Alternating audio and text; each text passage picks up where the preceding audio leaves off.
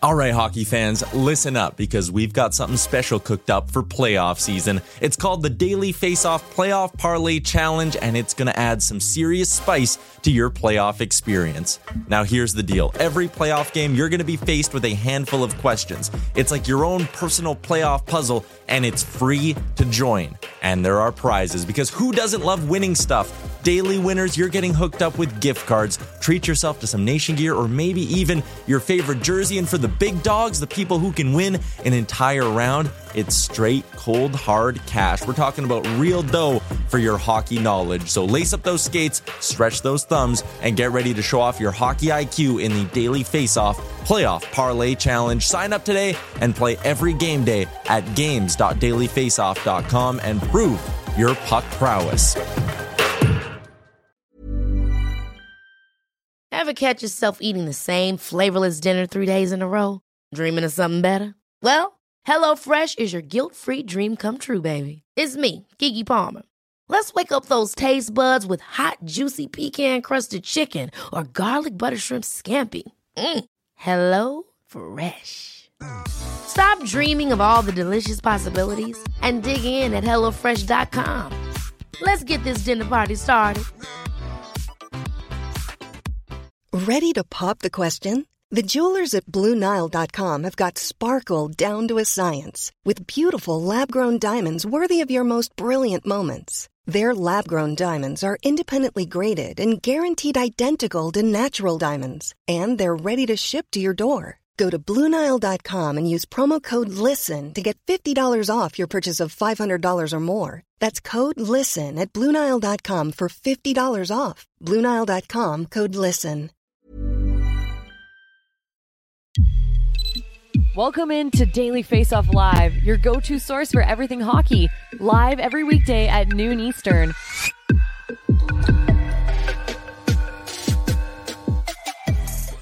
Tuesday, October 3rd. Welcome in to Daily Faceoff Live, brought to you by Betano. The game starts now at betano.ca. I'm Tyler Yaremchuk, and he is our hockey insider, Frank Seravalli, rocking a fresh Daily Faceoff tee. Frank, you're looking good.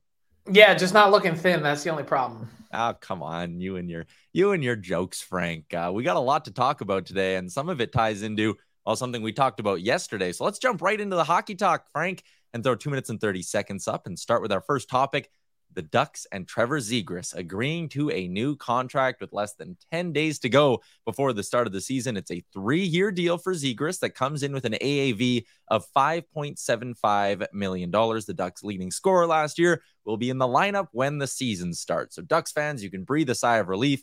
Frank, what I want to know is what concessions were made from either side to allow this deal to come together? I think the biggest concession, and by the way, when I was saying yesterday that the Ducks and Zegras didn't appear to be close. It's always the danger of kind of reporting in real time. Sometimes things change with phone call, and that's clearly what happened. The big thing is the Ducks came up in AAV. This was always going to be a bridge deal because they couldn't come together on a longer-term thing, which I think makes more sense. And now, I think they had originally started somewhere in the 4s with Zegras, the high 4s. And so to get up closer to almost $6 million is a bit more palatable for Zegras. He puts, $17-18 million in his pocket, and that's okay for 3 years. That'll get you by. So in the meantime, that sort of, made everything come together. But I still think my honest take is the Ducks made a critical error here in trying to fight for the bridge deal and trying to keep that number low for a few years at a time when you have cap flexibility. Before signing this contract, the Ducks had $16 million in cap space. If you're a believer in Trevor Zegras, which I am, 2 consecutive 60-point seasons, and he's 21 years old, you want to get 8 years. And even if it costs you a little more now, if you're paying in the 9s or whatever that number might end up being, it's better than getting through these 3 years and having to potentially pay him 11 or whatever that number, 12, whatever that number might end up being. The Ducks saved themselves some cap space and dollars in the short term, but I think in the long term, it's going to end up costing them. And it also brings him closer to free agency.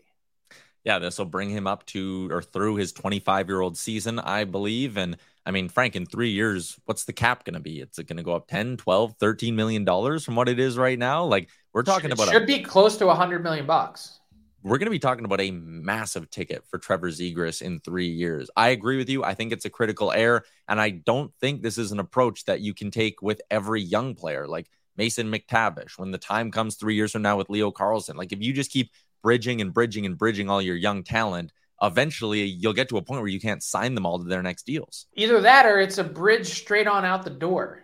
I mean, we saw with previous RFAs that get close to UFA, Matthew Tkachuk, you can kind of force and do whatever you want at that point. The power is to the player. And if the Ducks haven't turned things around by them, oh, and by the way, you just ground him on his last contract.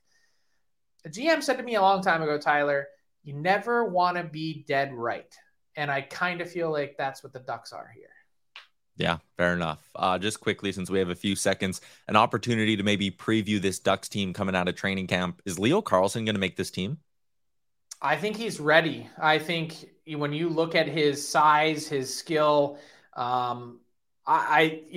a really impressive prospect. And I'm looking forward to chatting with our prospect analyst, Stephen Ellis, a little bit later in the show. I think he's right there. The problem is the team isn't anywhere close, and you probably don't want to burn a year just to do it. But I also don't know how much he's going to be served playing elsewhere. Yeah, fair enough. Let's continue along here, Frank, and talk about some comeback candidates for this season. We'll start with, some individual players. We'll have something on some teams looking to bounce back a little bit later on in the show. But you have a feature coming out on Connor Brown at dailyfaceoff.com. You had a chance to catch up with him in Edmonton. An exciting start for him. Oilers fans have liked what they've seen so far in the preseason, but take us through maybe Connor Brown's mindset and what people could learn in the feature you did.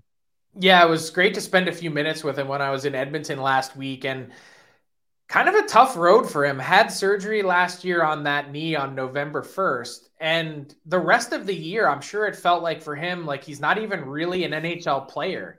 His team does, he'll see them only occasionally when he's at the rink, not traveling, just trying to rehab. And he said to himself, if I'm going to be sitting here on my couch, immobile for the next little while, what's one way that I can get better? And so what he honed in on was his nutrition and his diet. And I'll have more information about that in the feature on dailyfaceoff.com. So it's interesting to me just to get a little insight of, I can improve on the ice. How can I find another way to improve it off the ice? And I think he's one of the real comeback of the year candidates. It's him. There's also certainly some others. Max Pacioretty is going to be coming off of that Achilles injury. He's not going to be back, though, until November or December. So it's going to be a while for a guy that really we last saw play for a significant chunk of time back in 21-22. Yeah. Got a few more candidates to throw at you for comeback player of the year. Jonathan Drouin, Jack Campbell, Jacob Vrana, Oliver Ekman-Larsson. Who are you most intrigued to see? Just looking in the YouTube chat here, a couple people before we even got to this board were throwing the name Jack Campbell in there. I think that's obviously interesting, but my pick is the guy at the top of the list, man. Jonathan Drouin. You think about everything he's gone through the last couple of seasons in Montreal, taking time away from the sport at moments, to go to Colorado, to get to reunite with his boy, Nathan McKinnon. I mean, that one is the most boomer bust potential on all of this. Like, Max Pacioretty will come back and be a good NHL player. Oliver Ekman-Larsson will get into the lineup, and he should stay in the lineup all year. But with Drouin, I could see a world where he scores 20 goals this year, Frank. I could see a world where he's on waivers November 1st. Am I wrong in that assessment? It's boomer bust. No, I think that's fair. I think he also seems re-energized. Probably... I don't want to say needed to get away from the Montreal market, but it's not for everyone, I think is the most fair way to say it. And I would say just listen to Jared Bednar. He's sort of been raving about Drouin throughout camp. That probably gives you a pretty good indication, and to only sign for what he did, why not take a chance if you're the Avs? Yeah, 100%. The other name on that list quickly is Jacob Vrana. When you look at goals per 60 at 5-on-5 over the last number of seasons, it's like Matthews, Ovi, Vrana. If that guy can stay in the lineup, what a massive boost he would be for the St. Louis Blues. Yeah, he would. And I'm looking forward to Oliver Ekman-Larsson buyout. There's a bunch of buyouts that were interesting additions or guys that were unceremoniously moved on from last year. And Ekman-Larsson, certainly one of those guys. Vancouver are going to be paying a pretty heavy cap price in a couple seasons, $4.7 million. He goes to Florida in desperate need of blue line help for only $2.25 million. Seems like that could work out pretty well at a time when the Panthers are going to be missing Ekblad and Montour for the start. Yeah. Speaking of bounce back candidates, another guy we maybe could have thrown on that list is Matt Duchene. He signs in Dallas, and that ties in to our season preview, part 1 for the day. Let's take a look at the two teams that just missed out on punching their tickets to the Stanley Cup final last year. The Stars and Canes both lost in the conference finals. Dallas went out. They added Matt Duchene over the summer. They really didn't do a whole heck of a lot else to their roster. But this is a team, Frank. I mean, Jason Robertson is a superstar. Roope Hintz is a great, great player. I think he's a legitimate 1A first-line center. This roster is really good, and Duchene slotting into a second or third-line role could work out perfectly for them. Are they a legitimate Stanley Cup contender? I don't want to spoil my 32 bold predictions that's going to be going on dailyfaceoff.com next week, but the Dallas Stars are my pick to win the Stanley Cup this year. Wow. I don't think they needed to do a lot. I think they're battle-tested. I think, in an odd way, Jake Oettinger could be even better than he was last year, certainly in the playoffs. I think they've got a D-core that's mobile and strong and really skates well. There are no obvious weaknesses to this Dallas team. I think the only peril, the only thing standing in their way is that they're playing on a side of the bracket that probably eventually includes a head-to-head clash with the Colorado Avalanche. And then if you're lucky enough to get through that, you're probably facing the Oilers or Golden Knights on the other side. So there's no easy path to the Stanley Cup, but I like the way this team is constructed, and I really like the way that they've shown up. They may not have been the best regular season team the last few years, and I'm not taking anything away from them, but they're always better when they get to the playoffs. And so I think they're going to be in good shape. The Dallas Stars didn't have to do a lot this summer. They didn't really do all too much outside of the Duchene move. The Carolina Hurricanes, you could argue, they also didn't have to do a lot, but they went out and they did quite a bit, Frank, namely Dmitry Orlov, picking up the number 1 defenseman on the free agent market. Michael Bunting scooped up in free agency. They get some more bite to this forward group by scooping up Brendan Lemieux. Tony DeAngelo's back in the mix as well. This team clearly got better over the offseason. Are they, again, a powerhouse in the East? I think they're the best team in the Eastern Conference. Like, that goaltending looks incredibly solid. That forward group, while it's missing the, bona fide superstar, I guess you could say, I think there's enough depth there to power them through. And that blue line might be the best in the NHL.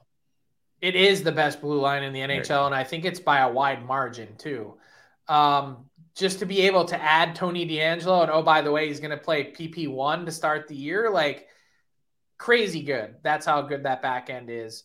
I think some would look at this Carolina Hurricanes team and say, even though they improved, did they actually solve their biggest problem? And people view their biggest problem is not having the superstar, the sort of, human nail gun that's going to put this team over the top when it comes to the Stanley Cup playoffs. We're talking... These guys don't grow on trees, but we're talking like they don't have a Connor McDavid or an Austin Matthews or one of these guys that's going to be really that when it's crunch time, who's going to score for you. I think it can be Aho. I think he still has room to grow in his game.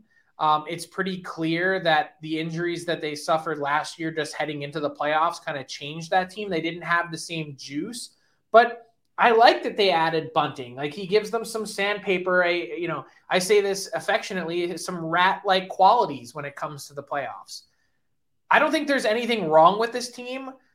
I think there's only like 7 or 8 of those players in the entire league. And the fact is, not many can have 1, let alone 2. So I don't know what's wrong with the Canes. Why not them? Yeah, and that's kind of where I give some stick taps to Don Waddell and what he's been able to do. It's very hard to get a superstar player unless you're going to tank and be bad for a little bit. And the Canes just have been good for so long. I applaud what he's been able to do on kind of not the fringes of the roster, but outside of that, where you just go and, you have Aho, Svechnikov, they're good.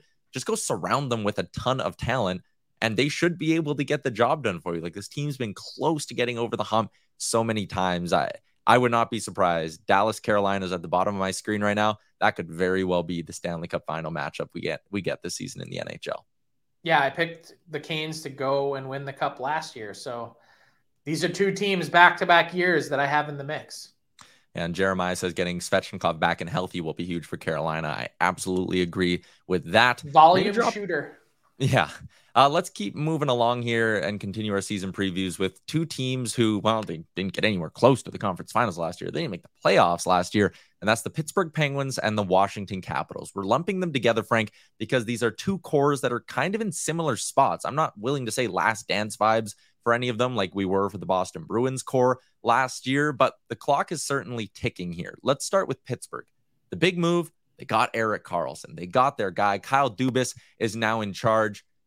My concern with when I look at this list of what the Penguins got up to is Erik Karlsson just a big splash for the sake of making a big splash. Like I'm worried he doesn't actually solve what their issues were last year. Ryan Reynolds here from Mint Mobile. With the price of just about everything going up during inflation, we thought we'd bring our prices down. So to help us, we brought in a reverse auctioneer, which is apparently a thing. Mint Mobile Unlimited Premium Wireless. How to get 30, 30, how to get 30, how to get 20, 20, 20, how to get 20, 20, how to get 15, 15, 15, 15, just $15 a month? Sold! Give it a try at mintmobile.com/switch. $45 up front for 3 months plus taxes and fees. Promo rate for new customers for limited time. Unlimited more than 40 gigabytes per month. Slows full terms at mintmobile.com. Planning for your next trip? Elevate your travel style with Quince. Quince has all the jet-setting essentials you'll want for your next getaway, like European linen, premium luggage options, buttery soft Italian leather bags, and so much more. And it's all priced at 50 to 80% less than similar brands. Plus, Quince only works with factories that use safe and ethical manufacturing practices. Pack your bags with high-quality essentials you'll be wearing for vacations to come with Quince. Go to quince.com/trip for free shipping and 365-day returns. Ever catch yourself eating the same flavorless dinner 3 days in a row? Dreaming of something better? Well, HelloFresh is your guilt-free dream come true, baby. It's me, Keke Palmer. Let's wake up those taste buds with hot, juicy pecan-crusted chicken or garlic butter shrimp scampi. HelloFresh. Stop dreaming of all the delicious possibilities and dig in at HelloFresh.com. Let's get this dinner party started.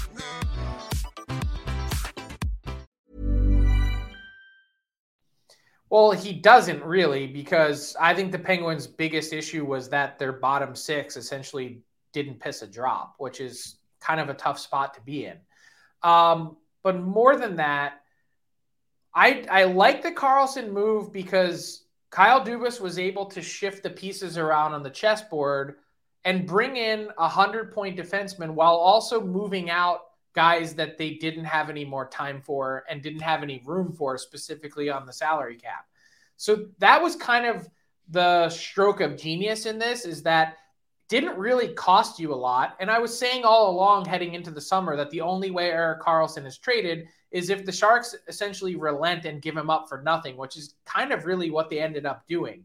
And they also took on a bunch of contracts in order to make it happen and still barely got a return. So it makes sense from the Penguins' perspective, and I can see why, you know, the idea of adding a 100-point to your defenseman to your lineup is incredibly attractive. Like he moves the puck so well and gets the team up and out and on, you know, the offensive. So it's in such a significantly efficient way that it really matters. I'm curious about the impact on Chris Letang, though. He's been the stalwart there forever. He's been the guy running the power play. Is he just going to, you know, cede that to Erik Karlsson? He seemed to be on board with it, but it's like when players go to the team golf outing and are asked in the beginning of the season about their contract, like I kind of take that with a grain of salt. What's Chris Letang going to say? No, I hate this and I'm jealous. Like it's funny to kind of watch all of that play out. The proof will be in how he's utilized, because when Erik Karlsson played with Brent Burns, the reason why he wasn't a 100-point defenseman anymore was because there wasn't enough oxygen for him. So they're going to need to figure out how to solve that. And I think the Penguins are a playoff team. I think they bounce back. But the real problem is I don't have them vaulted into my cup contender category. Yeah, and I wouldn't either, just because, like you said, a lot of the concerns from last year with the depth scoring and all that, they still exist this year. Quickly on the Washington Capitals, having Nicholas Backstrom back and healthy will be huge. You're suddenly looking at a center lineup that has Backstrom, Kuznetsov, and Dylan Strome. And I look at that and I go, okay, like that's actually pretty solid lines 1 through 3. You look at the blue line, full season of Rasmus Sandin, who they picked up from the Toronto Maple Leafs. Hopefully John Carlson can stay in the lineup. Like, the biggest reason to believe in the Capitals is they should be healthier this year, right? Well, that would be a start. Here's the thing. I know we're not playing a segment of buy or sell, but I'm selling on the Caps. And part of the reason for that is just listen to Brian McClellan talk at the end of last season, essentially throwing his hands up in the air saying, Nick Backstrom may be healthy, but he's not anywhere close to the same player that he was previously. So I don't think he's there. I don't think he can keep up. I have real questions about that. I thought the Tom Wilson contract was really interesting. It kind of, I don't want to say it came out of the clear blue sky, but it certainly seemed to be a lot more term and dollars than a lot of people might have expected. And the Caps are, unlike the Pens, who have kind of tried to solve their problems, the Caps are mostly just rolling with the same squad and, in fact, re-signed a lot of the same defensemen that they already had. I don't know where they're going from here. They were pretty far back from the playoffs last year. You heard Evgeny Kuznetsov talk this offseason rather pointedly about how Peter Laviolette didn't fit with what they were trying to do or didn't fit with the players that he had. Maybe that will change, but the core hasn't changed and they're kind of long in the tooth. I don't know. I just don't see the Caps being in the mix. Yeah. I don't think they're going to be a playoff team either, just because you'd have to improve by 13 points. That is pretty significant, but I do think they can be better than they were last year and be more in the conversation. It'll be interesting, and we'll continue our season previews tomorrow on the show. But for now, let's talk about some young players who could be making an impact this year in the NHL and dig into the next wave with Stephen Ellis. The next wave is brought to you by Betano. The game starts now at betano.ca. Whether you're looking to get in on some hockey futures, maybe a little Major League Baseball postseason, find it all at Betano. 19+. Please play responsibly. I know Stephen Ellis is fired up for a little Major League Baseball postseason this year. Isn't that right, Stephen? I am. Blue Jays. Can't wait. Go Jays. Let's talk about someone who is also going to be making some noise this October, and that is Connor Bedard. Hell, he was making noise in the preseason in September, Stephen. We were watching clips on yesterday's show of him ripping his way through the neutral zone, generating beautiful scoring chances. Frank says 100 points is a possibility next year. I want you to give me a floor and ceiling for Connor Bedard this season. I don't think 100 is going to happen. As much as I love what he's able to do, that's just, yeah. And I know how special of a player it is. You just look at the history of the last 15 years, 100 points as a rookie is essentially impossible. With Bedard, I think 90 points is what I'd go for as the high. I think he'll get 35 goals this year. He's just got an unbelievable shot. And you hear guys that he trains with, NHL players, that are saying, like, we don't see guys come through with shots like this pretty much ever. So I think, I'd say 70 to 90 is really kind of where I'm looking at here. I like that the fact that he's going to be playing there with Taylor Hall expected, Tyler Johnson there is another option. I feel like Bedard makes everyone around him better. He's done it at every level. And I know people are concerned and saying, oh, he's not this huge guy, but he throws hits. He can play physical. Now, hitting a third pairing defenseman on the Brandon Wheat Kings is a bit different than going up against like Radko Gudas. But the one thing that he is able to do is he's just willing to put himself in these situations. He's willing to do everything. And guys like this don't come around often. So we've been talking about how special he is for a few years now. And I'm really excited to finally get to see him play meaningful games again. All right. Well, at least you said 90. So my 100 doesn't make me batshit crazy then. So it's not crazy. I like where your head's at.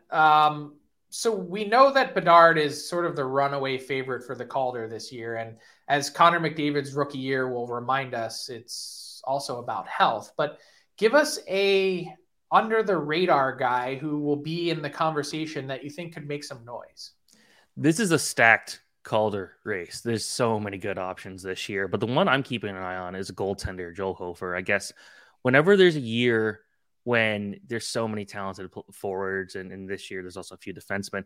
It's always interesting how goalies get overlooked. And I think with Hofer, you know, hasn't played a whole lot and is going to start the season as the backup goalie to Jordan Binnington. But I think, you know, I remember the conversations when Hofer was going on that little hot run he had last year. People were saying like, oh, could he actually be the starting goalie by like the midpoint next year? And I think so. I think he can challenge Binnington for starts. And, you know, his stats might not look incredible by any means, but he was a workhorse for a really bad Springfield team for 2 years and put in some really good numbers. Kind of fell apart in the playoffs last year, but the year before that was the only reason Springfield's really winning games in a lot of cases. So I think that this is someone who's at every level has always played a lot of games, faced a lot of shots.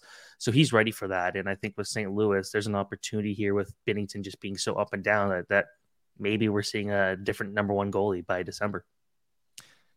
I also want to talk about, you study the preseason, you watch more hockey than anyone I know, Stephen. Anyone in the preseason from a rookie perspective, or maybe even just a young roster player perspective, that's really been making some noise and has you excited for this season? Well, I know a lot of people are talking about Akil Thomas, but the one I'm more interested in is Matt Coronato out of Calgary. Going out there, he's got 4 goals, 7 points, just playing some great hockey. And we saw him play like some of his best hockey at the end of his NCAA career. And then he went over and played at the World Championship and was almost a point per game. And I know it's easy to overlook the World Championship, but that's a guy that was his first real time playing against pro quality players and was standing out. And yeah, wasn't the biggest, the best group of players, but I thought that he just showed that he had the speed, the skill, the playmaking. He was never intimidated under pressure. He looked really good. So, you know, the Calgary Flames have a good one there in Matt Coronato. I think he's someone where I don't have him super high on my Calder rankings list, but I do think that he is going to just make some noise because Calgary is a team of opportunity this year. And I think that he's, you know, in the old regime, they didn't love giving the smaller guys a chance. But I think in this situation, you got to start fresh and look at him and say, yeah, he's going to be a big contributor for a long time. So I think he'll be one based off this preseason. I'm hooked. I'm ready. You're a prospect analyst, and you're also a good fantasy analyst for us at Daily Faceoff. Is Matt Coronato fantasy relevant? Is he worth a flyer late in rounds? If you got a really deep league, yeah. Someone picked him in my 12-team league yesterday, and I thought that was a bit of a stretch. But I think that he's someone who, if he gets 40 points this year, that's good. That's a pretty good sign because it's, again, getting more than that is still pretty difficult for most rookies. And our guy Jeremiah in the YouTube chat was studying your background. He wants to know, Stephen Ellis, do you play the bass? I play bass. I play guitar. I play drums. I got all of it. I record my own music. If I could sing, I would be a one-man band. But that is where everything falls apart. You just signed yourself up to record our new intro song then. Thank you very much, Stephen. Thanks for doing this, Mr. Ellis. We'll chat with you next week. Yep. Thanks so much.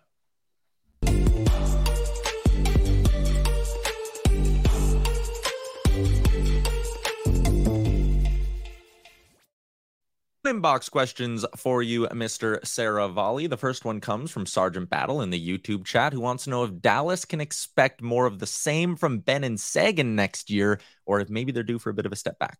Yeah, that's a great question, Sarge. I would say that I'd expect them to remain kind of where they were. I know we had the Renaissance last year, and those guys really kind of came alive again. And I think part of the reason for that is they weren't asked to do all of the heavy lifting that they were when you've got Robertson and Hintz and those guys taking on the heavy matchups. It kind of opens things up for you a little bit. So I think that's a fine sort of baseline. Their cap hits are still onerous, and that's kind of what's holding the Stars back from even being better than they are, but they're getting closer and closer to the end of those deals. That if they can just hang on and remain competitive in the meantime, that'll be just a benefit. And yesterday we also saw, or we're going to get the news that the Ottawa Senators are putting another former first-round pick on waivers in Jacob Bernard-Docker. Is he going to get claimed? So I checked in with a few teams on Bernard-Docker on Monday night after the Sens announced that he'll be hitting waivers at 2 p.m. Eastern today. I was expecting more interest, and that's not to say, like, look, it only takes one. But I was a little bit surprised to see that people were saying that they think he's a little bit more one-dimensional than they had hoped. And he has really, really struggled to put up any points at the pro level. And so that's been a difficult spot for him. But look, first round pedigree, certainly a highly touted player coming out of North Dakota that I wouldn't be surprised to see someone toward the bottom of the standings take a flyer. Why not? Yeah, I just think whenever you have potential like that, similar to what the Ducks did with Lassie Thompson, it's probably worth taking a shot if you're a team right now. Let's get into our daily bets for the day over at Betano.ca. I have a couple of futures bets I want to discuss. They are both over-unders for this season, Frank. I'm going to start with the St. Louis Blues. Now, I know goaltending could be a bit of a question mark for them this season, but hey, maybe Stephen Ellis is onto something. Maybe Joel Hofer can be the guy for them. I like taking a stab at the St. Louis Blues to improve by just 5 points this coming season. I think a team like Nashville could take a step back in their division. A team like Winnipeg should take a step back in their division, and that could leave some more points on the board. I like St. Louis to have a bit of a bounce back next year and go over this 85.5 mark. I also like the Washington Capitals, Frank, maybe to not get into the playoffs. I'm not going to go that far, but they finished with 80 points last year. Everyone being healthy, I think, should give them a bit of a spark. Spencer Carberry could give them a bit of a spark. Asking them to just get 7 more points than they did last year doesn't seem like an insane bet either. Which one of these two do you maybe like more than the other? I like the Blues over 85.5. The tough part is laying minus 133 to do it. Yeah. But I do think the Blues were kind of in a tough spot last year. They had traded a bunch of pieces away. I just think they've made smart bets this year. Like I don't know what Kasperi Kapanen is going to be. I don't know what Jacob Vrana is going to be. Maybe they amount to be very little. But I think that team kind of underachieved last year, and I still think there's way more room for Kyrou and Thomas to grow. So I like that, and I would take I would lay off the Caps. I think they could do that, but I could also see them being like, we had 78 points this year. L. Pete says, going under hard on the Blues. I won't read your reasoning, but it's the reason why I was just smirking. Very funny. The YouTube chat, as always, bumping. Make sure you hit the subscribe and the like button before you go today. Let's wrap up the show with a little bit of garbage time. A pretty cool moment yesterday in the NHL preseason as Sidney Crosby got to play a game out in Halifax against the Ottawa Senators. We got a nice video here of Crosby taking to the ice and the crowd eventually standing up and giving him a nice ovation, but a pretty cool moment, I'm sure, for Sid, getting towards the end of his career. Not sure how many more times he'll get a chance to do things like play a preseason game in his home province, but pretty neat, Frank, to see for Sid here. Long overdue. The fact that this is the first time in 17 years kind of feels like a miss. Obviously, they're maritime nice, and he gets the standing O. Love to see it. I just wish it would happen more often. Yeah, I would love to see the NHL get, and I know it happens a little bit, but a little more exotic with the preseason games. I feel like we could push it a little bit more than, most of these teams just play their preseason games in their home barn. Maybe not Australia, but maybe more like Mexico City or whatever. I mean, there's a million. Yeah, so many different places you can mix it up a little bit. That's all the time we got on today's edition of the show. Once again, shout out to Betano and our pal Stephen Ellis for stopping by. We got John Goyens coming on a little bit later on this week and plenty more season previews. So hit that subscribe button. And remember, you can always find the show as a podcast wherever you get your podcast from. Frank, we'll chat with you again tomorrow. Thanks for tuning in to Daily Faceoff Live. Make sure you hit the subscribe button to never miss an episode. Ever catch yourself eating the same flavorless dinner 3 days in a row? Dreaming of something better? Well, HelloFresh is your guilt-free dream come true, baby. It's me, Keke Palmer. Let's wake up those taste buds with hot, juicy pecan-crusted chicken or garlic butter shrimp scampi. HelloFresh. Stop dreaming of all the delicious possibilities and dig in at HelloFresh.com. Let's get this dinner party started.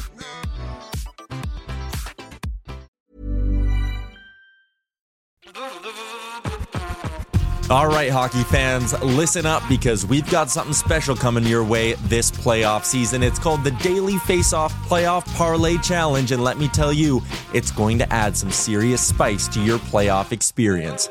Now, here's the deal. Every playoff game day, you're going to be faced with 4 questions. It's like your own personal playoff puzzle. And here's a sneak peek into some of those questions we'll be firing your way.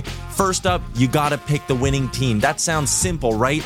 But there's more. You gotta decide if the total amount of goals in the game will be over or under a certain amount, and that's where the real strategy starts to kick in. Next up, you're picking who's gonna find the back of the net first, and you're gonna wanna be careful because that's one that could be cooked early on in the game. And finally, you gotta predict which period is going to be the highest scoring. Will it be a barn burner in the first, a shootout in the second, or a nail biter in the third? That's up to you to decide. Now let's talk about prizes, because who doesn't love winning stuff?